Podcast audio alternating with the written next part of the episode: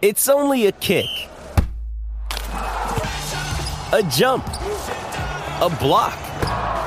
It's only a serve. It's only a tackle, a run. It's only for the fans. After all, it's only pressure. You got this. Adidas. Jewelry isn't a gift you give just once. It's a way to remind your loved one of a beautiful moment every time they see it. Blue Nile can help you find the gift that says how you feel and says it beautifully with expert guidance and a wide assortment of jewelry of the highest quality at the best price. Go to BlueNile.com and experience the convenience of shopping Blue Nile, the original online jeweler since 1999. That's BlueNile.com to find the perfect jewelry gift for any occasion. BlueNile.com. Another day is here, and you're ready for it. What to wear? Check. Breakfast, lunch, and dinner? Check. Planning for what's next and how to save for it? That's where Bank of America can help. For your financial to-dos, Bank of America has experts ready to help get you closer to your goals. Get started at one of our local financial centers or 24-7 in our mobile banking app. Find a location near you at bankofamerica.com slash talk to us. What would you like the power to do? Mobile banking requires downloading the app and is only available for select devices. Message and data rates may apply. Bank of America and a member FDIC.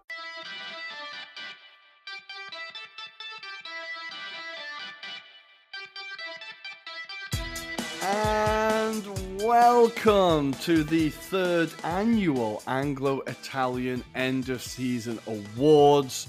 Thank you for joining us. As always, my name is Ruairi, and I'm joined by my very good friend. Adam! Hey Ruairi, how are you doing?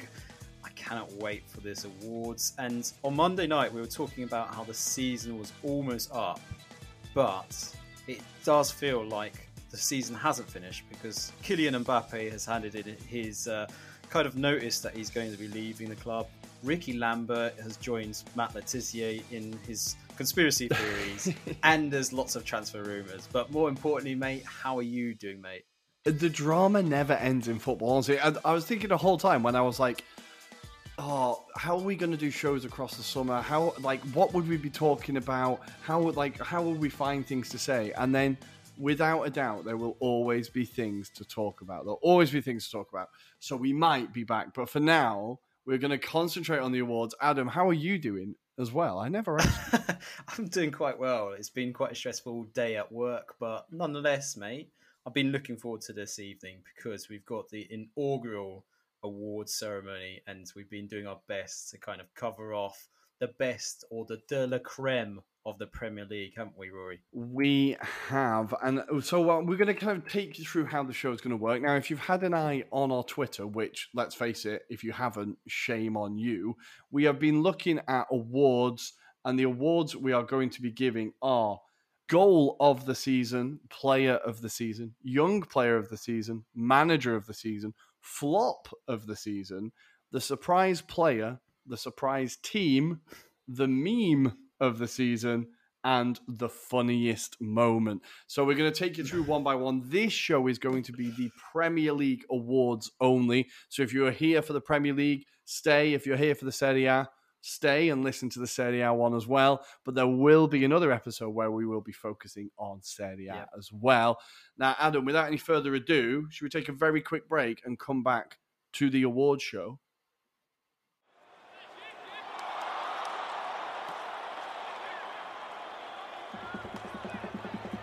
And here we are. It is time for the award show for the Premier League Anglo Italian Awards of the season. And to kick us all off, we are going to go with Goal of the Season. Now, we have had some nominations from Twitter. So, from all friends of the show, friends of the pod, we have Curva Mundial Pod, Charles Davey, Footlol, uh, Fede Farco, Joe Spagnoli, The North Curve, and of course AFC Finners all submitting their nominations. So we have for the Premier League, we have Almiron versus Fulham. Um, we also have Enciso against Man City, of course. Um, Adam, what was the first goal that you that came to your mind when you thought of goal of the season? Um, so there's a few that came to mind. Um, one of them is the one you've mentioned. So Enciso versus Man City, because I think that's the most current and probably most recent that I've seen that has been incredible. But um, one that I want to remind everyone of was uh, Matheus Nunes for Wolves mm. versus Chelsea, which was on the edge of the area on the half volley and it went into the bottom corner past Kepa in the Chelsea goal.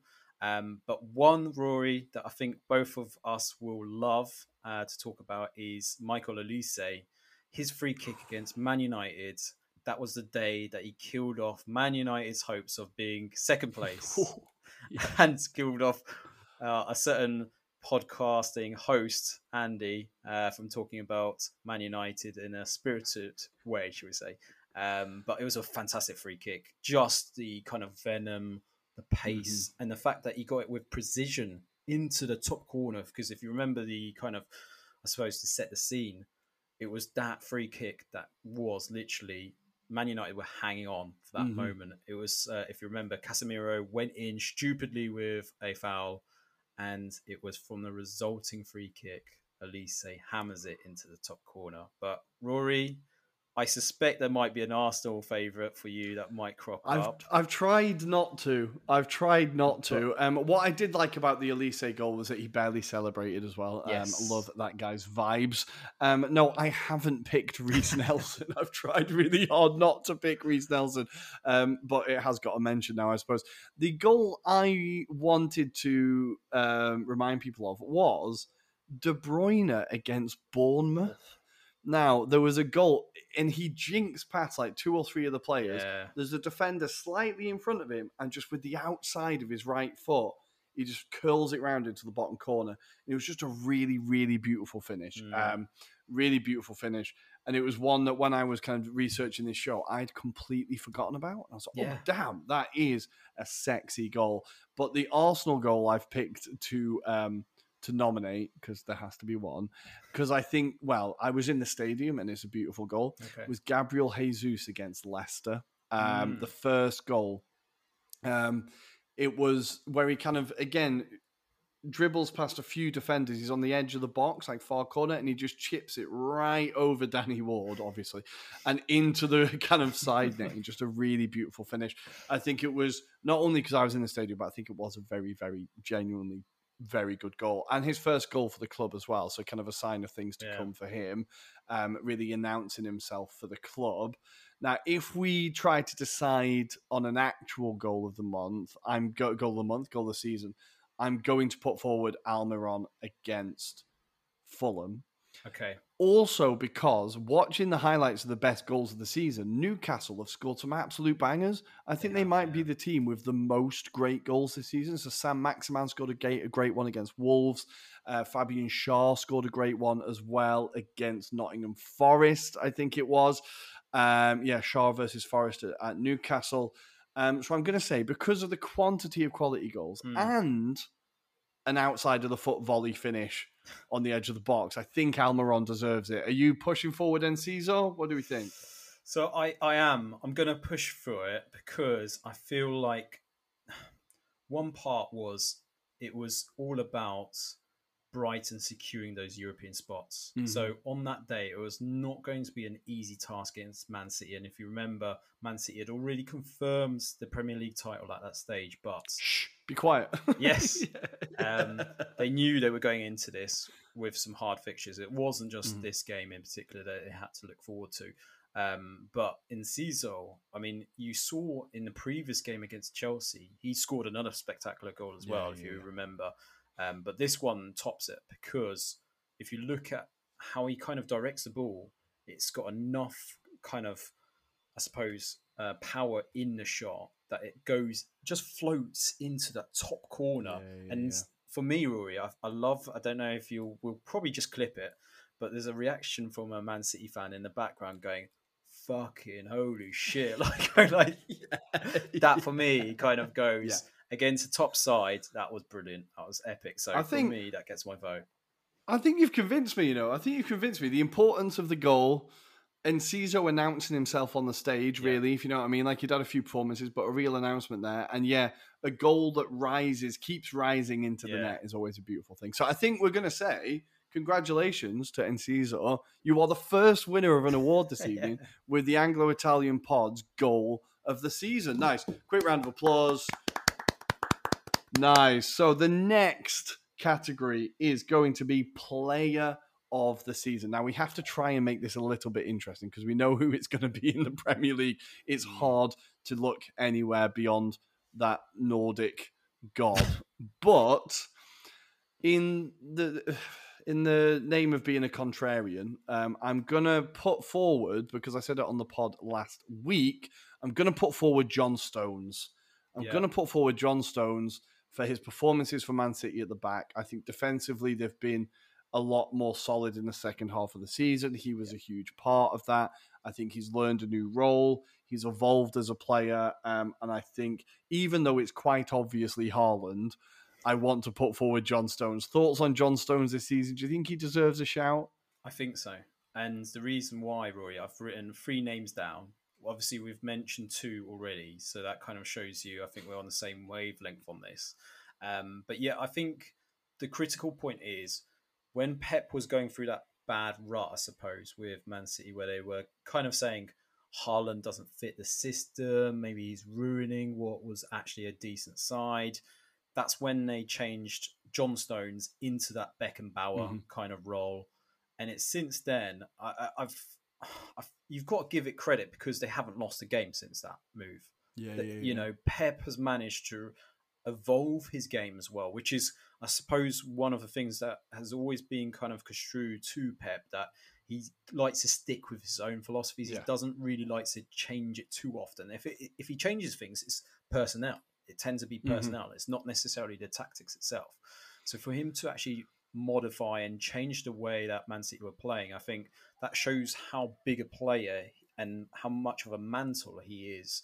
And I think I was blessed to see him obviously in that Champions League semi final tie against Real Madrid. And I think the thing that was probably strange for me to see was how far up he was at the other end of the pitch because he was Mhm. controlling the ball so much that Real Madrid really did struggle on that night. And that shows you how much he's developed as an individual as the season's gone on. Um, Ruairi, I'm also going to mention this player as well because you mentioned it earlier in our pods this season, and I think he deserves a shout. He's on my list as player of the season as well, Martin Odegaard. So I think he's managed to convince me to be on that list purely Mhm. because of how much he's grown this season and he's become really much of a focal point. Now, obviously, you love the guy. I'm going to Yeah. let you take the stage now and talk Oh. about his credentials, but I, I will back you on those three, and I think we're going to have a hard task of like narrowing it down to one. I, let, yeah. us go for it. So, Odegaard, go on, tell me about him. I cannot believe that. uh, If I think about the journey we've been on with Martin Odegaard, we got him on loan from Real Madrid. He was a little bit lost. He'd had that great spell at Sociedad um, with Isak, and he kind of obviously this pressure from when he was fourteen, and it felt like we were getting this wonder kid, but it wasn't really going to work. It was a wonder kid that had failed, and now he's just finding himself at Arsenal. And I think uh, like 30% of that is true that his career mm. was getting away from him. Arsenal were in a bit of a rough spot. He wasn't in the best place. But I think what Arteta has been able to do is see the raw talent that this guy has and the personality, the leadership.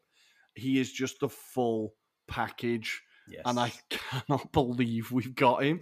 It was like this player who the whole of the world football was fighting over for so long to get his signature. And he's not only have we got him, he's becoming the player that people thought he would Yeah. be. And you think, oh God, we've nailed this. And I think he's tied the record for the most non-penalty goals from a midfielder in the Premier League this year. Um, he's got an incredible amount of assists as well. Um, alongside the fact that he leads by example in every performance, he's not the leader who kind of shouts and screams, but he's a leader that everyone looks at and goes, "Well, if that guy's running his bollocks off, I need to run my bollocks off." And I think so many huge wins we've got this year, and so many huge moments have been down to him. I always think of the Newcastle game yeah. um, where when we were really up against it, he was just running and running and battling and getting the ball and just going, and he just absolutely. He appears to absolutely love the club. He appears to love Mikel Arteta. Mm. I think he could be our captain for a very, very long time. I'd be very happy for that to happen. And it's been his first season where he's really kicked on. Because I think last year he did well, but the Yeah. team did okay. He did okay. This year, he's really kicked on, really got that relationship with Saka and Jesus and Martinelli, and just really become a completely different player. I think without Haaland in the league, Mm. Odegaard wins Player of the Year. Um, so yeah, just cannot. I could talk about him forever. I just absolutely love the bloke, and yeah, oh god, Martin, thank you. What a season! What a season! Ruairi, just out of curiosity, what did the other kind of pods and different people like kind of wrote on our kind of posts? What did they suggest? Um, it's a lot of Haaland. Um, A lot of Haaland, unsurprisingly. Um, Haaland, Haaland, Haaland, uh, Haaland, um, and Haaland. Yeah, Haaland is getting all of the shouts, unsurprisingly. Um, Mm. So I think, just due to popular demand, we're going to have to give it Haaland, Okay. but we'll say parentheses um, Odegaard second place. Okay, fair enough. I think that's fair. Okay, very nice. Congrats. Good. Thank you for reminding me. Applause, polite applause. Um, the next category is young player of the season. Now, um, for the Premier League, the uh, nominations we have, we have Bukayo Saka. Mhm. Um, we have. Um, I need to get better at scrolling through my phone. We have Bukayo Saka. We have Bukayo Saka, and I am putting forward Bukayo Saka. Do you have someone else to put forward, Adam? I do, I do. This might not, might surprise you. Actually, might not. I don't know. It depends on your feelings on this one. Evan Ferguson, Evan Ferguson from Brighton. Wow. Now, okay. I've gone for someone's a bit rogue just purely because I feel like he's developed into an incredible striker in that time with Brighton. We probably none of us expected the flourish or growth of this individual, but the way that he's adapted to this team and like become a focal point for Brighton now, and I think that's helped by De Zerbi. Obviously, De Zerbi gives Mhm. you that confidence, and obviously, I think it helps that his style of football really does suit the way that they go. And don't forget, Brighton were crying out for an out and out striker, and Ferguson's just come in really nicely into that Brighton philosophy where they seem to just get this talent and no one seems to know about them until they appear at Brighton. And I just think when I think about the other players, yes, Saka definitely deserves a shout, and I, I'm not expecting Evan Ferguson to win this, by the way. Um, but just to be in that company, because also you could argue Moses Caicedo could also be in this area as well, um, given how important he's been, and if you think about now we're entering this summer period where he's likely to potentially be snapped up by another club and he'll be another focal point for them going into the future, wherever he ends up at. But Ferguson, I think he's just a fantastic striker. He's kind of in the ilk of a Kane or, you know, what like a Shearer style striker. And I feel like for years to come, you know, he's going to get better and better. Um, but yeah, that said, um, Ruairi, I, I suspect it's going to be a Saka hat on here. Um, I also, think I'm gonna push forward. as well. I think I'm going to push forward with Saka. I apologize, but I think Evan Ferguson is a very good shout. I think you're right because he wasn't getting the opportunities under Potter, Mm. and then De Zerbi came in, and it was like, boom, who is this guy? Right? It felt like he wasn't. Yeah, it felt like he wasn't getting opportunities under Potter. I'd have to look into that a bit more, but I think De Zerbi was the one who gave him kind of his Yeah. big break um, and kind of trusted him. I like it because he's an Irish striker, and I'm pinning all of Ireland's Yeah. future qualifications to any tournament broadly on his shoulders. So I like the qual- I like the um, the uh, I've forgotten the word now nomination. Um, but I think, despite the fact that Saka had a very very quiet start to the end to the season, um, he did kind of like missing the penalty at West Ham. He did Yeah. disappear in a few games. I think his end of the season was very disappointing. Despite that, he has played 86 games in a row for Arsenal or something like. The guy's just tired. Um, but I think despite that, he has been by far and away the best young player of the season. I think Yeah. the goals and assists, he, he was scoring in huge games against Manchester United. He scored against Mhm. Man City, he scored against Chelsea, he scored against Liverpool, uh, scored against Tottenham. He scored in all the big games Mm. um, and came up with huge moments. So I think Bukayo Saka, I'm delighted to be able to give you this award. Um, the the first Arsenal award. Let's let's have it for the first Arsenal award. I think we'll take we can take that right. We can take Yeah. that. Can be happy with that. Um, the whole season wasn't for nothing. That's nice. um, next up, we do have manager of the season. Now, some of the nominations we have: De Zerbi, um, we have um, De again, we have De Zerbi, and we have Emery as an outside shout. Now, Adam, I'm going to let you go with who do you think is your manager of the year? Because I think mine has just been mentioned. Um, I've got five managers here Oof. on my list, and it was more of I think I'm going to need you to persuade me to kind of guide me on this one. So I've got Pep, I've got Eddie Howe, I've got Gary O'Neill, I've got Mikel Arteta, and I've got De Zerbi. All for different reasons. I think they Okay. deserve a shout. Um, if we start off with Pep, just a phenomenal season. The fact that he's managed to transform where they were going for a dodgy patch, especially as they were behind Arsenal, and he's just carried up momentum going forward. I think deserves a shout. I know it's Pep, and he's got a blessed squad in that sense, you know, blessed riches, etc. But it's one thing having those riches, is another to actually guide that team through that, and obviously Mhm. chase as well, keep that momentum. I think if we were saying this was Ferguson, no one would be kind of arguing that he shouldn't get this award. But because it's Pep, I think there's certain disparagization of him as a coach, perhaps. Um, anyway, I think that- also it's the thoughts. situation that he's in. Like I think it's Yeah. also the the 115 charges that are outstanding, Yeah, right? exactly. I think that also takes a little bit away from it. Of like Ferguson, yes, they did financially dominate the Premier League um, to an extent, but it wasn't to the same extent that Man City do, and I think that's why it kind of takes Yeah. away a little bit from what Pep's done. But you are absolutely right. The team that he has built, they've just won a bloody treble, and they. The only thing that stopped him from winning a quadruple was Southampton. Can you Yeah. believe it?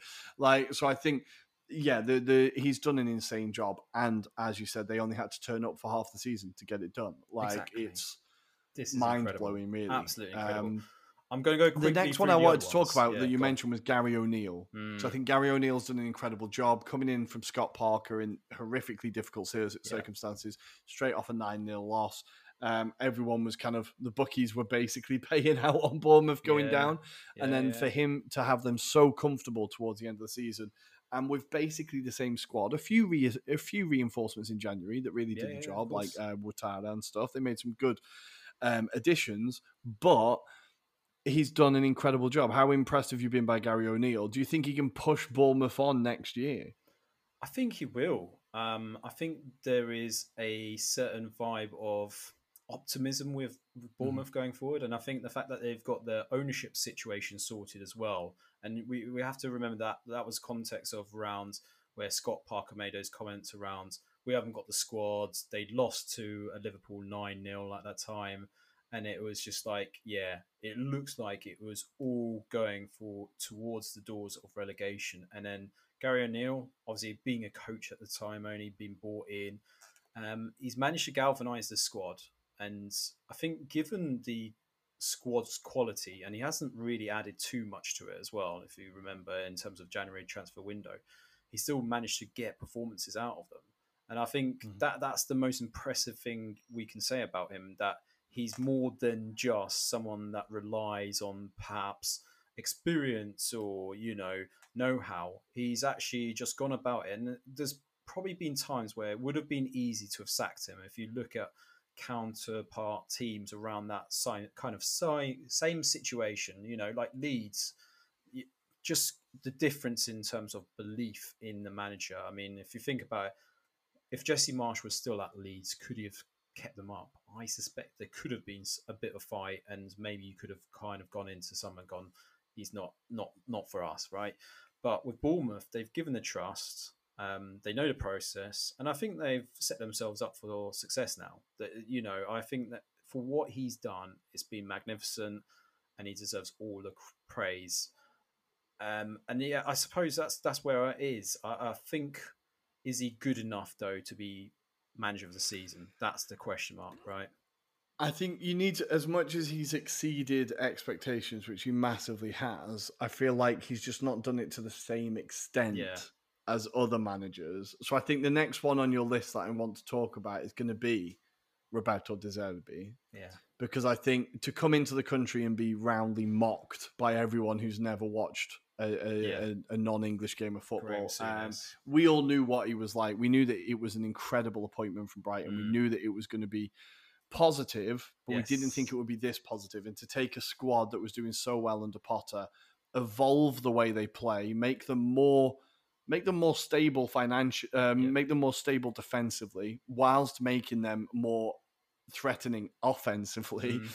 it's he raised all levels of the pitch yeah he raised all areas of the pitch and he's almost brought a new style of football to the Premier League. I feel like he Yeah. has brought Zerbi ball, like the Yeah. Zerbi ball is there, where the, the defenders hold the ball, they wait, they wait for the runners to find the space, they play two passes rather than one. Like it's like fine tuning a type of football that was already in the league, but it's like his own stamp on it. And I think obviously it's an incredibly well built squad and there's a lot of talent there. Mm-hmm. But I think none of them do any of that without being so well coached. And I just think for him to get Brighton into Europe is just it's the best achievement of this season. It just 100%. is. I can't see anything above it. Hundred percent, and I think what's really we've got to put our minds back to when he first came into the job. His first game was against Liverpool, and Mhm. they drew three all on that day. Uh, this was a Talking about where- defensive stability. I know, Yeah, right? yeah. But we all said at the time, both you and me, there's going to be plenty of goals with De Zerbi, and he hasn't disappointed. He hasn't disappointed in that. But I think the most telling thing for me, Ruairi, is there was a recent interview with Paul Barber. He mentioned about his determination to bring something and bring a bit of optimism to Brighton. I think there's always mm-hmm. been this kind of not necessarily pessimistic, but this kind of acceptance that Brighton are this level and therefore they don't ever achieve more. And he's brought in a new philosophy, new way of thinking. He's got the players also thinking because I remember early on the season, Solly March kind of mentioned about the fact that he kind of challenged him and said, "You've got mm-hmm. to score 11 goals this season for me." And it was like, "Oh shit, I don't. I, I've never really scored more than two goals a season. Like this is like a challenge." And he's actually increased his game and subsequently all the other players around him. So that's been phenomenal. And I think De Zerbi deserves a lot of plaudits for the way he's approached the game, the way he's gone about it. And it's beautiful. It's been beautiful mm-hmm. football. And the fact that he's got them into Europe. And we also have to remember the backdrop of Graham Potter, really solid team he had at the time. But he's actually increased the stock of Brighton. He's actually improved that squad. And I think for that reason alone, he's definitely a contender for manager of the season. Definitely, Roy. I think I'm I'm firmly behind De Zerbi. I'll be honest. Mm. I like the shout for Mikel Arteta because nobody expected anything from Arsenal this year. Most people expected us to be fifth um, or lower. Um, I like the shout for you, Unai Emery because since he's been Mhm. in, there's not been many managers better than him in the league since he's come in. Um, but as I'm aware of time, I'm going to try and push forward and say I'm going to say De Zerbi. Okay, I'm also going to agree, just because I think uh, it's going to be too Man City heavy as well. And I, Yeah, as much yeah, as I appreciate, as much as I appreciate Pep, I think just because of the job, I was just spoken about it. I love the fact that De Zerbi has owned it this season. So well played, De Zerbi. Absolutely smashed it. Good work, Roberto. Good work, Roberto. Next up, the next category is flop of the season. Now, some of the nominations we've got flop of the season. We have, um, oh no, that's for Italy. Um, flop of the season. Where are the English flops of the season? Um, mostly it is Todd Boehly or Anthony. Uh, now, Okay. my my nomination was also Todd Boehly for flop of the season. Um, Adam, who is your nomination for flop of the season? So I've got three players here, um, two from the same team. So I'll go from no particular order. Raheem Sterling at Chelsea. Ooh. Marc Cucurella, and a favourite for you, Ruairi. You talk about him most weeks when we're bashing a certain team, Richarlison. Oh, mate, you just stole my heart. I didn't want to make too many Spurs um, nominations either. But, But- yeah, Richarlison's a massive shout, to be fair. Yes. Um, Where do we want to start? Where do we want to start? I want to save the Richarlison chat for later because it's coming Okay. up. I want to save the Richarlison chat, but I think Raheem Sterling is a very good shout. But I think, despite how poor Chelsea have been, I think he might have been one of their better players. I think This he is true. might. At the start of the season, I feel like it felt like it was going quite well. It felt like okay, this makes sense, and then it all fell apart, and it was just him Mm. going, "Why the hell have I ended up here?" Um, so I think Sterling is a very big shout. Tell me why you think Sterling. So, I'm a bit like yourself. At the beginning of the season, it seemed to make sense, especially when you think the context was Man City let him go.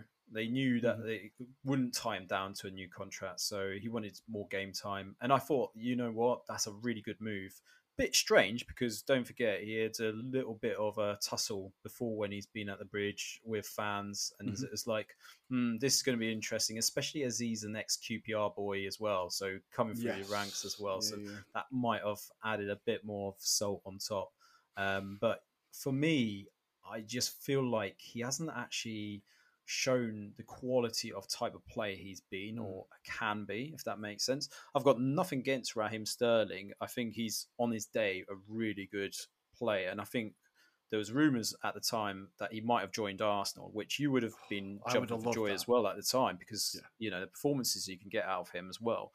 But for me, I just don't think he's been enough of a experienced head to drive this mm-hmm. team through. Like there's been occasions during the season where they've just needed someone with a bit more know-how to help them out in these kind of ruts, and he's just gone like nowhere. Yeah. We don't know where he's been, and when he's running with the ball, he doesn't seem to have that same fire in his belly. Like when he was under Pep, he knew he had to do a job, mm-hmm. whereas maybe probably the context of lots of different managers, a lot of different people, a lot of different Frank. formations as well. Let's be honest. Yeah, yeah, he doesn't know where he is. So I think for just the experience side of him, he should have done better. But I don't necessarily think he's my flop.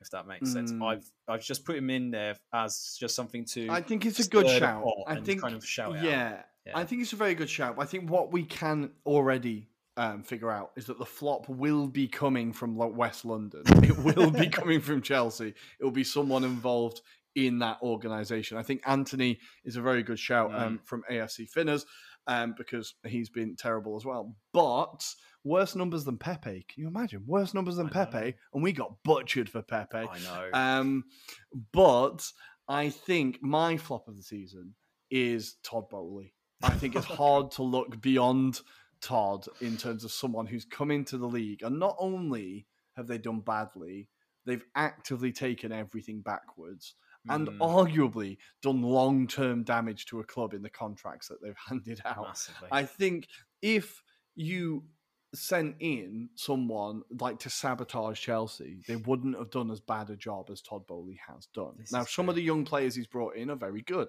Badiashile looks incredible. Mm-hmm. Um, Madueke looks yep. very promising. Mudryk, there is a player there. But obviously, the problem is is that he just thinks if you throw all of these players together, eventually magic will happen.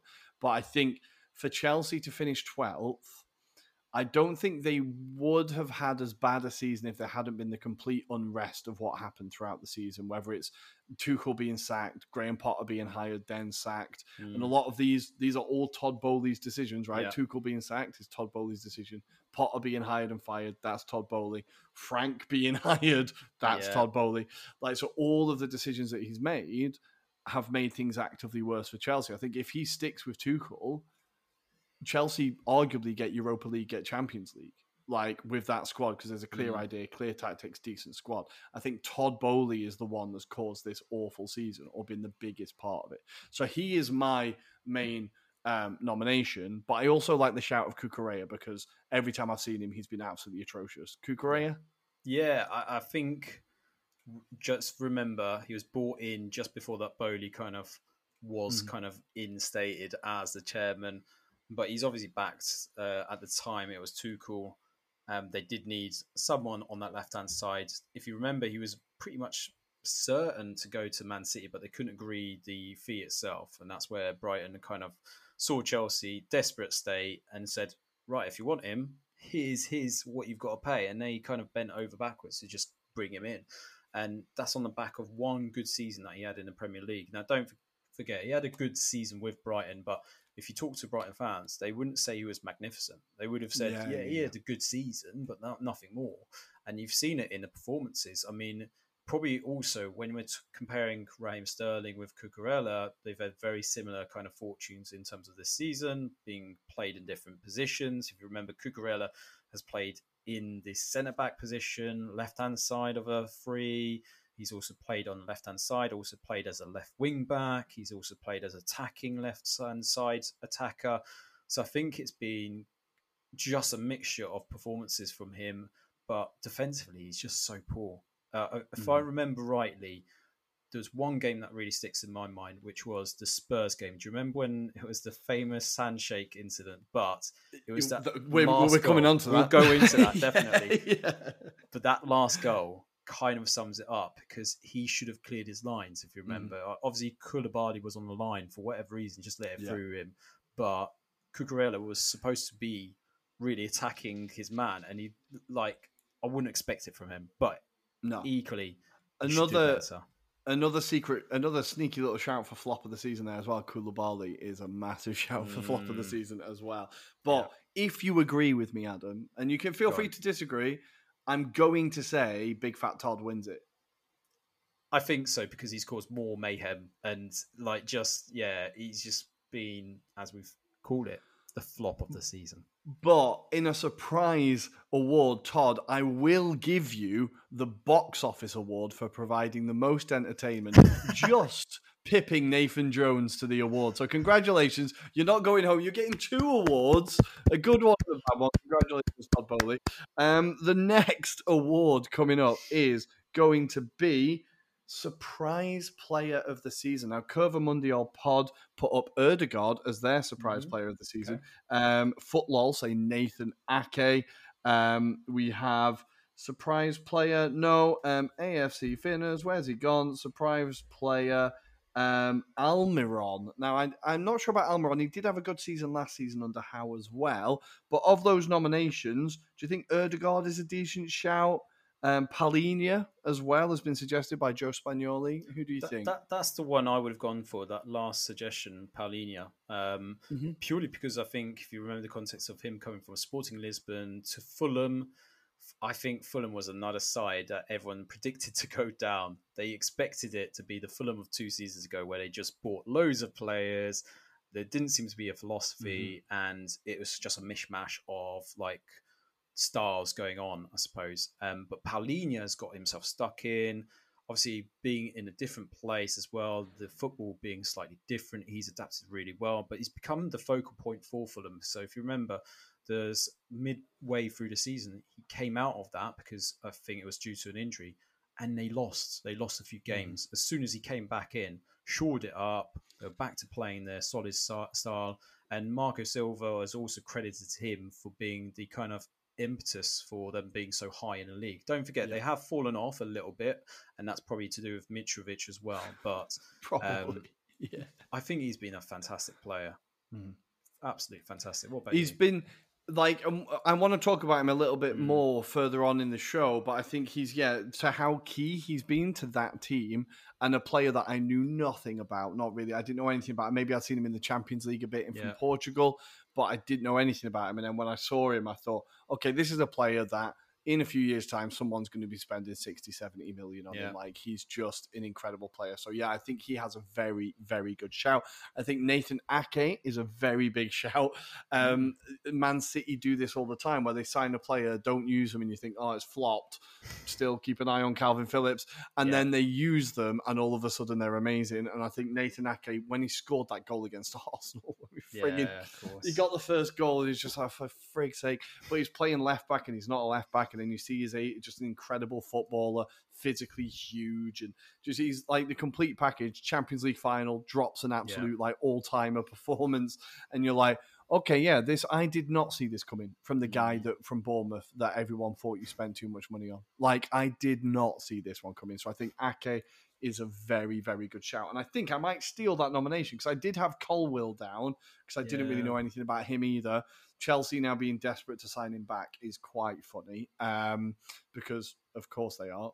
But um, I think I'm going to put Ake ahead of Colwill. I think okay. Joe Spagnoli's convinced me. Okay. Well, let's go with that. I think that that is a good shout. So let's go with that. Nathan Ake gets it. Nathan, Nathan Ake gets it. Congratulations, Nathan.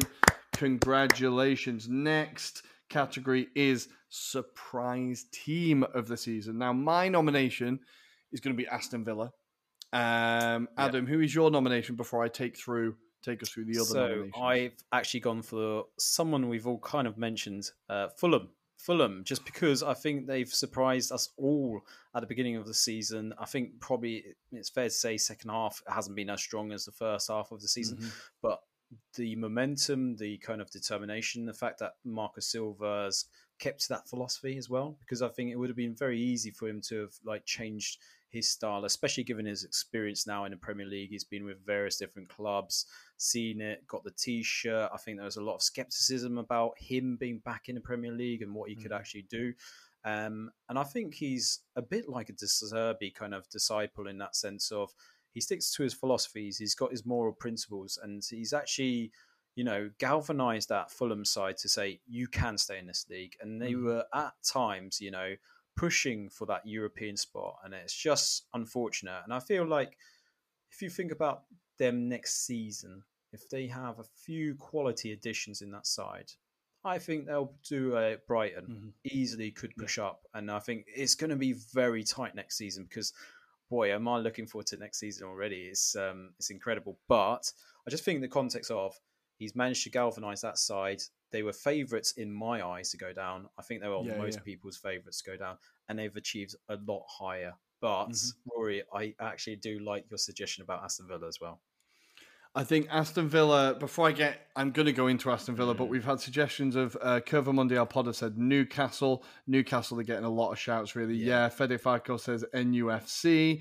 Uh, Just Spagnoli says Brighton. Mm. Um, but I think I'm gonna have to go and say, yeah, AFC Finner says Brighton. I'm gonna have to push for Villa. I think if this season feels like the longest season ever, right? It's incredible how long the season has been.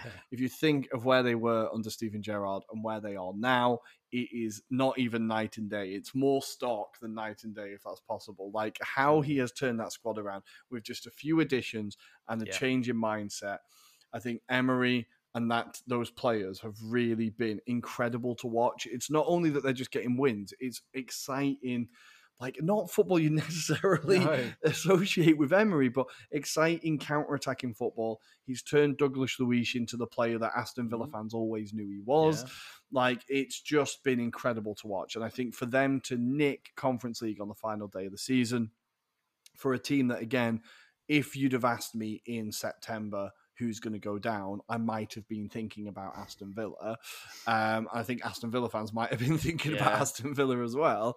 Um, for them to get Europe from that position is just absolutely incredible. I think it says a lot about the manager and a lot about the players. Um, yeah. we've said for a long time when we've had um, Billy on the pod as well, friend of the show, we've always talked about um, how good that squad is and how much Mm. quality is there, and it's great to see a lot of them um, finally showing it again after a bit of a like a, a barren spell, really, Yeah. where it all seemed very grey and not a lot of hope. You've got John McGinn, beautiful to watch Yeah. again. Ollie Watkins getting a clinical edge. Like, and they've sold players as well. They got rid of Danny Ings. Like, they've got rid of players that were kind of almost in the way Yeah. or not really useful and just streamlined the squad and gone right this is our team we go we kick on and then we can build on this and if they if they add good business this summer which i think they will Yeah. starting with monchi then honestly i think the, the limit for this team is really really really high um Yeah. so i think yeah super impressed with aston villa um but i'm happy to go with um I'm happy to go with Fulham. How do how, how, where are we going? I'm going to let you choose, Adam. I'm going to let you choose. to do we need to discuss Newcastle because it seems like it's kind of a favourite with others as well? Yeah, we do kind of need to talk about them, don't we? Should I, we I feel like it's kind of like Man City. It's kind of like, yes, you've achieved this incredible thing and it's incredibly well coached. And the team are like good to watch, and you Mm. battered Spurs 6 1, and thank you for that. but I think there's just something about it where I'm just like, ah, it's not as impressive. It's just not as impressive. And I Mm. expected Newcastle to build. Now, did I expect them to get Champions League? Probably not. But I expected them to get Europa League Yes, or Conference League. I'll be honest. Yeah. Whereas I I, in no way expected Villa to get anywhere near any Yeah. of it. Um, yeah, exactly. So I think I don't know how. You, what What are your feelings on Newcastle? I'm in two minds. Yeah, I mean, I think they've done a magnificent job, but I do agree with you. I think at the beginning of the season, I definitely had them for the top five easily. Mhm. I thought they would be challenging it. It's just a question of which side might have fallen off, etc. Because Yeah, there's always one side that is predicted to be in that top four, top six mix, but then falls off. So for me, yeah, I agree with you, and I think yeah, just the shouts of Brighton. Yes, they have been magnificent, but I think we've given enough credit to them this, Yeah. so far of this award. We want to so spread it around. We wanna spread it around. Spread the love. Spread the Um, love. So my dilemma is this, Ruairi. We've got Fulham that have done really well as first half of the season, and second half of the season has been Villa, and Villa Mm. have been quality probably from the beginning of that kind of cycle, but they just didn't have the right management structure. yes, fair to say. Yeah, yeah. Um, so from my point of view, I think I'm swaying to Villa purely because I feel like what Emery's done, he's utilised the same players, like you've said, galvanised it with the likes of Alex Moreno, for example, even though they had the likes of Lucas Digne in that squad as well. Um, galvanized it, made players like Leon Bailey become more of a focal point. I think that's fair to say. And yeah, if you think about there's still players like Boubacar Kamara still out there, Yeah. Diego Carlitos, and all of these kind of players waiting to come into this squad in next season, should we say? I think it's exciting. So I'm gonna go Aston Villa. Aston Villa, congratulations to the uh, what is it? The villains. Of course, it is the Yes, villains. the villains. Congratulations. I've enjoyed incredibly watching your second half of the season. We are nearly at the end of the awards, guys. We're nearly at the end. Can you believe it? Time flies. The next category is your favorite meme of the season or meme moment. So not a specific meme, but a moment that produced lots of memes. Now we have, of course, the Conte Tuchel handshake straight in from Curva Mundial Pod. Um, Footlol says the Conte Tuchel handshake. Um, we have. Um, I'm going to put forward as my meme moment um, just the whole thing around Liverpool battering Manchester United 7 0. Now, obviously, part of this is because Liverpool battered Manchester United 7 0, but also the picture of Gary Neville and Roy Keane with those shit eat, shit eating grins on their face as Souness says, "I reckon Liverpool are going to get a win here." I will never get bored of looking at that that image, and then just right next to it, the picture of Carragher taking a selfie of Neville. He looks like he's about to eat ten packets of fucking antibiotics, like or paracetamol. It's just incredible. I think that that moment for me, that game, the memes it produced, the laughter it produced from me. Yeah. I think it has to be my moment. Now, Adam, I'm going to let you talk about the Conte Tuchel handshake because equally, it feels like 10 seasons ago. It doesn't feel like this it doesn't season. That feel was like it this happened this season. season. But- What were your reactions to that moment? It was an incredible moment, right? I think it was such a tense game as well, if you remember. Yeah. Like, obviously, Spurs not really getting much luck at the bridge as well. Um, Thomas Tuchel needed that win, if you remember, because context was they weren't having a particularly great season or great start to the season. Um, and um, yeah, they pulled it out of the bag because they were 2 0 down. They pulled it back.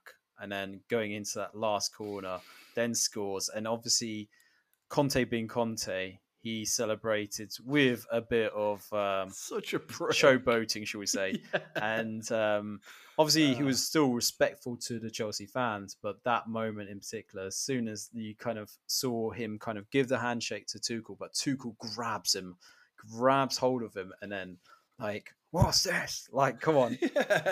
And then it was beautiful. It was absolutely amazing seeing those scenes. But yeah, we wouldn't encourage it. Let's put it that way. We wouldn't encourage those scenes again. I'm we, definitely Ruairi? encouraging it. It's one of the things that the commentators are like, "Oh, we hate to see that. Shut up." No, we love to see it. More of that, please.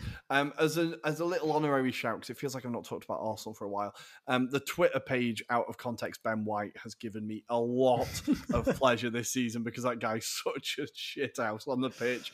I really do suggest it as a follow. But I think I'm going to say because it's going to be a timeless moment for the rest of Premier League history. That screenshot is going to have to be the Tuchel Conte handshake. I think it has to get the the meme moment, right? That is going to Yeah. be unforgettable in kind of pure Premier League history. I think it will.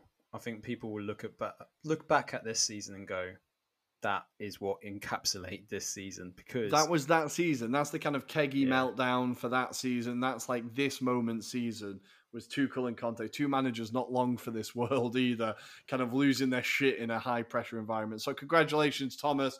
Congratulations, Antonio.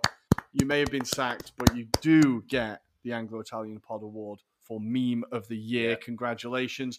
And the final, final award is funniest moment of the season. Just funniest moment, the moment that made you laugh the most.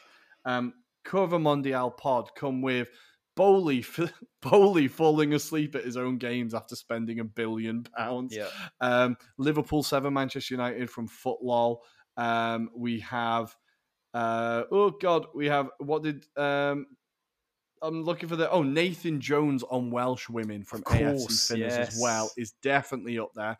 Um, Nathan Jones, we've not talked about him yet. How much did we enjoy him? Is that moment there up there for you? Uh, yeah, definitely because he was a prick, and um, yeah, He was a just massive massive prick. just, just the things that he came out with. I wasn't surprised that he had the audacity to say those things, if that makes sense. No. But it was just the whole demoralizing aspects of Nathan Jones. He hasn't got a clue, and he spouts off shit like this. It's just like the comparisons made no sense, and you can imagine what he was like when it came to team talks. It was just like, yeah, it's either try and get motivated and work for me, or go the other way. And I think a lot of the players were going the other way, basically. So for me, wasn't surprised. I will put in my uh, piece in terms of nomination. Your nomination, please. And it is Antonio Conte to Sky Italia about his situation with Spurs. And uh, I've got I the tweet forgot here. It's uh, with the interview with Sky Italia. He said, Daniel Le- Levy is a weird little guy with no friends. Owner Joe, Joe Lewis, described as a tax dodging toy yacht nonce. And Tottenham Hotspur Football Club, not even in North London. It's historically Middlesex. So this was this is his time where he was relaxing after his operation, and then obviously from afar, whilst Tottenham were kind of collapsing, you know, fire burning. Hoping the translator was having a day off. I imagine. Hoping the translator was having a day off. and Christian none of it would Stellini get was back. losing against Sheffield United in the FA Cup tie, and there, there he That was is- adding some salt. I forgot about that. I forgot about that. But I am going to keep it Tottenham for my nomination. Um, and it's going to be oh, Richarlison in his multiple shirt lifts. Um, so the amount of times he lifted his shirt after scoring and it never ever mattering. So he did it twice, got caught offside, then did it a third time at Anfield to score the equaliser, and then he went up the other end and conceded straight away. Yeah, And then to really top it off, Callum Wilson and Michael Antonio were taking the piss out of him on their podcast, uh, talking about how you know you'd give up after the first one, like the balls to have it to do it the fourth time. It's just, it's just, oh, oh God, Richarlison, you're giving me so much joy this season.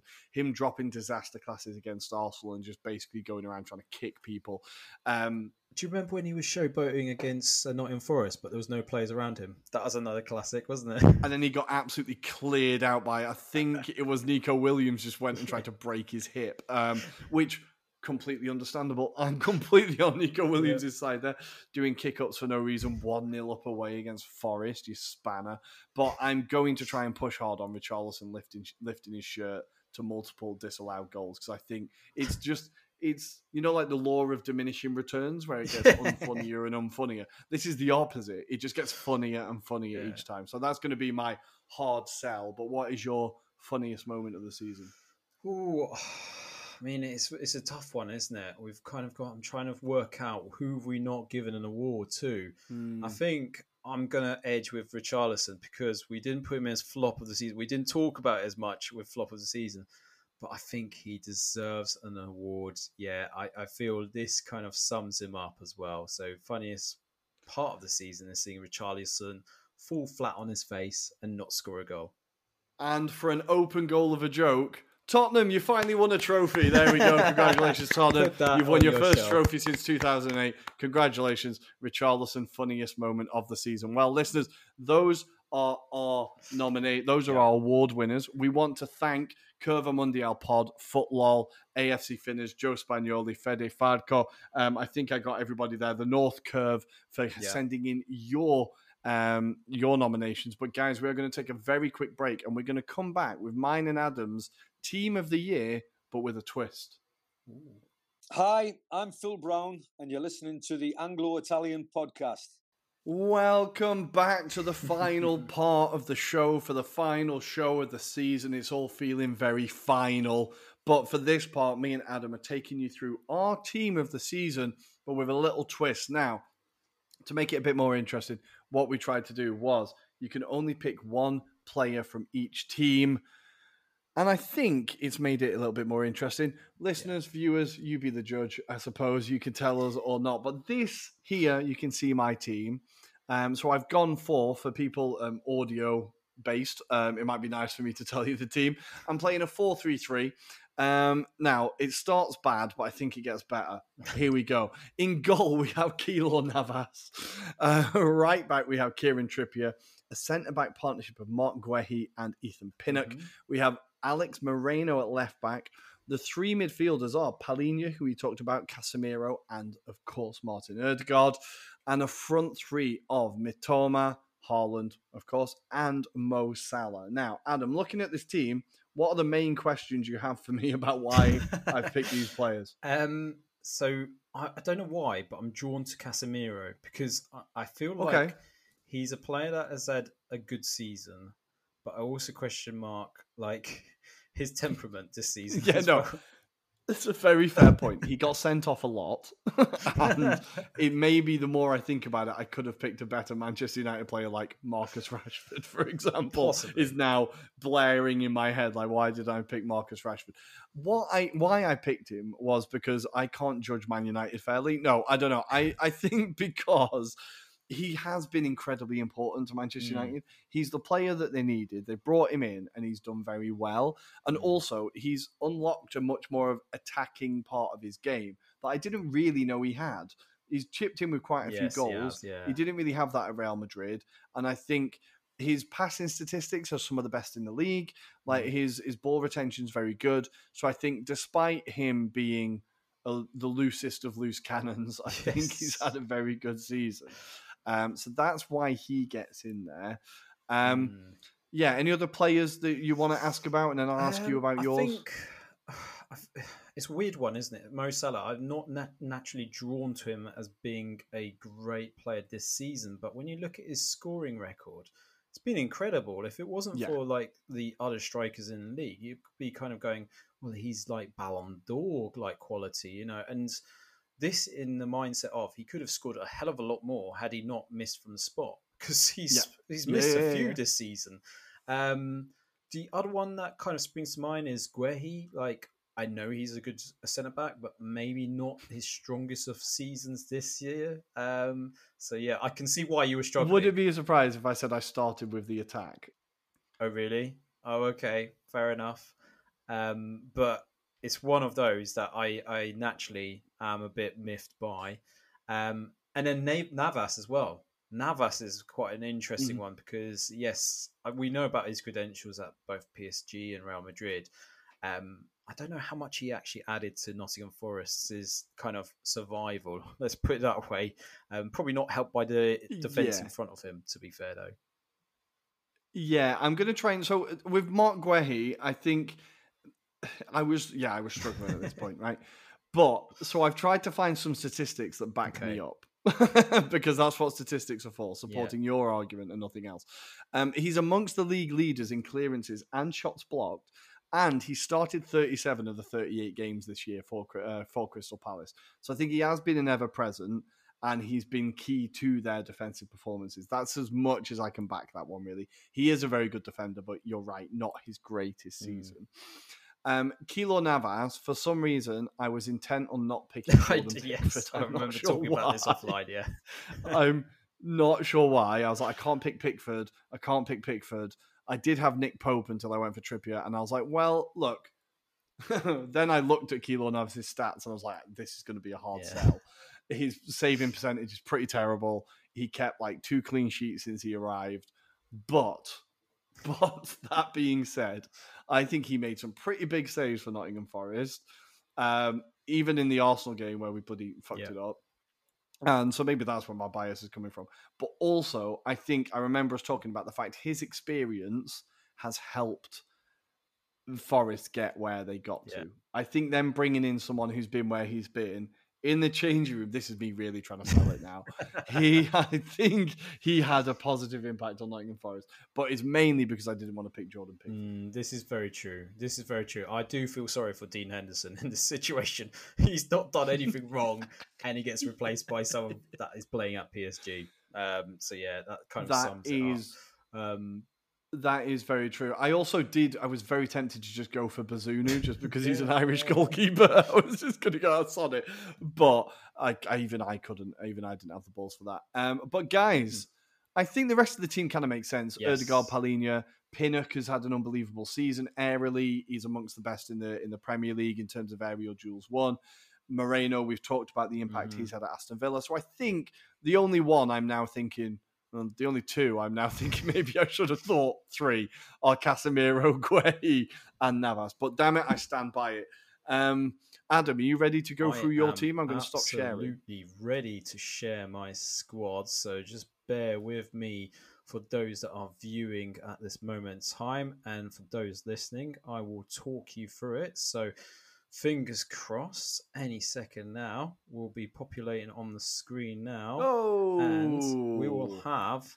Something that looks very similar, Ruairi, but with some different personnel. So let me talk you through it. Um, basically, let's start off with in goal with our favourite number one figurehead, and that is Jordan Pickford. I had to go with him, unfortunately. Hey. Um, it was one that I was also reluctant to put, but I think it was because of the choices ahead and the various clubs that they played for. At right back, we've gone with the same right back, so Kieran Trippier gets a nod there. William Saliba in the centre back position alongside Lisandro Martinez, who I was a bit unsure of, but we'll talk about that in a bit. Left back, I've gone with Neco Williams, um, just purely because he was the better of the options that were available to myself, I'm afraid, Ruairi. Mm-hmm. Then in midfield, I've gone with Palhinha, who I've talked about quite highly already on this awards episode, alongside James Ward Prowse, who we know what a thunderbolt of a left foot he's got. But we've also got Kaoru Mitoma on the right hand side of that midfield trio. And up front, it is Harry Kane, Erling Haaland, and Ivan Toney. So a very formidable front line. I did forget to I kind of put feel my first 4-3-3, instinct is- yes, go on. Give me your first impressions. My, my first thing is Palhinha is going to have a lot of work to do in that midfield. He's going to have a lot of work to do. Um, I feel like you're doing a 4 1 5 at this point. And look, I don't hate it. I do not hate it. But Palhinha better get on some steroids or something. he's going to have his work cut out. You could get a tip from Guardiola. You know, Don't forget, you've got Trippier and Um, Neco Williams on the side, so he's probably doing extra work with those fullbacks. yeah. yeah, that is. I honestly, I really like the team. I think um, Saliba and Martinez are very good shouts. Mm. Honestly, I think Martinez is another player that really, really provided that solidity at Manchester United's defense that they definitely Yeah. needed. Like, and like, yeah. Why? Why did you pick Martinez? I think I was running out of options. So in terms of Man United, that seems to be the most sensible place to start off. You've got to give it to him as well. I think he's grown as the season's gone on. I think if you remember the early Mhm. days where he was brought in, I think there was that joke of a game against Brentford where they lost 4 0 in the sun with that horrendous away kit or third choice kit. I can't remember which one it is. Um, but everyone kind well. of slaughtered him because of his height, the fact that he was getting dinked so many times and maybe because he was adapting to the league, it took some time. However, mm-hmm. if you remember that performance against Arsenal away at the Emirates, I think that kind of personified what type of person he is. Very hard in the tackle, very formidable in terms of his man marking skills. I think he's got stronger and stronger to the point that you can see the kind of drop off since he's been out of the squad as well. So the fact that you know they've struggled to get a partner alongside Varane at times this season, Mm-hmm. that's due to the fact that Martinez has had a big influence, and the fact that they've also had to play in the likes of Luke Shaw at centre back as well. It Kind of shows you how much of an importance because Martinez not only strong in the tackle but also quite pacey, Ruairi. And don't forget, he was linked with Mhm. Arsenal at the beginning of the season. We were talking about in our previous show as well. So for me, he was the best of the bunch that was available for me anyway, personally. I wasn't going to put a Nottingham Forest centre back, that's for sure. Hence why I've gone with Neco Williams, which I think he's had a great season for them. And I think given the amount of players, I think maybe like you are right to kind of allude to my midfield and say, yeah, not the most maybe strong, adhesive kind of midfield ever. Um, is pretty much the focal point. Um, so yeah, but I I feel like James Ward Prowse would get stuck in. He'd get like help him out a few times. He's gonna have to. He's gonna have to. But I think James Ward Prowse is one I completely forgot about. But I think he's a very good shout for a team that was so heavily relegated, yeah. so like swiftly relegated. For him to have such a good season as he did, um, I think that is a very very good shout to have um, Ward Prowse in there. Beyond like the set pieces, he's a player that does everything yeah. really, right? Like, was it just the set pieces for you, or no? I think this is overall game. I think you've rightly called out that despite the season that Southampton's had, he's been the focal point. He's been a star man. He's just been a man that they've had to rely on. And I think I remember mm. talking on our pod earlier this season about how James Ward Prowse said we don't have the experienced people amongst us because it was quite a young squad.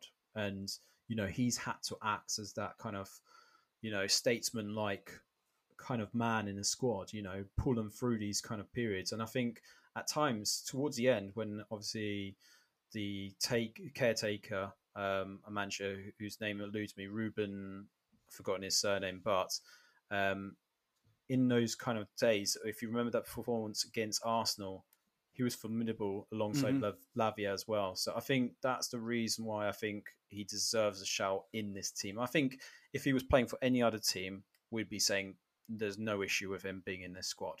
Um, mm-hmm. Maybe yeah, yeah. arguments could be that Kaoru Mitoma is not a midfielder. That's another shout potentially. That is the, yeah. But I was struggling. Yeah, I was struggling. No, and I did that's say to you point. offline, I could have happily swapped him for Moisés Caicedo, which might have made this side a bit more solid. I think it adds a bit more yes. balance. It feels a bit Garth Crooks at the minute, but hey, we love Garth. We love Garth Crooks. Don't take that badly, but it feels a bit Garth Crooks at the minute. But we love it. We love it. We can we can embody him on the pod here. But guys, we are going to put these um, teams on our Twitter when the episode goes up, so you can react and tell us exactly what you think of them. But I think we've come to the end of the show, guys. We've come to the end of the season. Um, and all I want to say, there's no quote this week. No. All I just want to say is thank you for joining us this year. It's been a year that's been a lot of change. Um, it's been a long yeah. one, but thank you for joining us on this ride. We will be back across the summer. You'll see some activity, yes. some flickers of life. But I I think I speak for Adam when I say this as well. We are really looking forward yes. to a holiday. Um, two shows a week for what feels like two years um, has been pretty heavy, but we've enjoyed every second of it. I want to say thank you to the guests that we've mm. had on um, Lee Clark, Steve Darby, um, too many names yeah. to mention now, Lloyd Owers, so many players, um, so many players and coaches, and great, great guests. So thank you for coming on to the uh, coming on to the pod. Thank you, listeners. You can find us on Twitter at Italian Anglo Pod. I will still be tweeting. You can find us on Instagram at Anglo Italian Pod. Um, I'm sure we'll put be we'll be putting something yeah. up there. Lots of transfer rumors, I imagine. And you can find us on YouTube if you want to relive it all again. Go back to the World Cup shows. Mm. Go back to your favorite weekends with the biggest games. You can relive it all again at the Anglo Italian Pod. And guys, um, arrivederci. Thank you. We will see you next ciao, time. Ciao.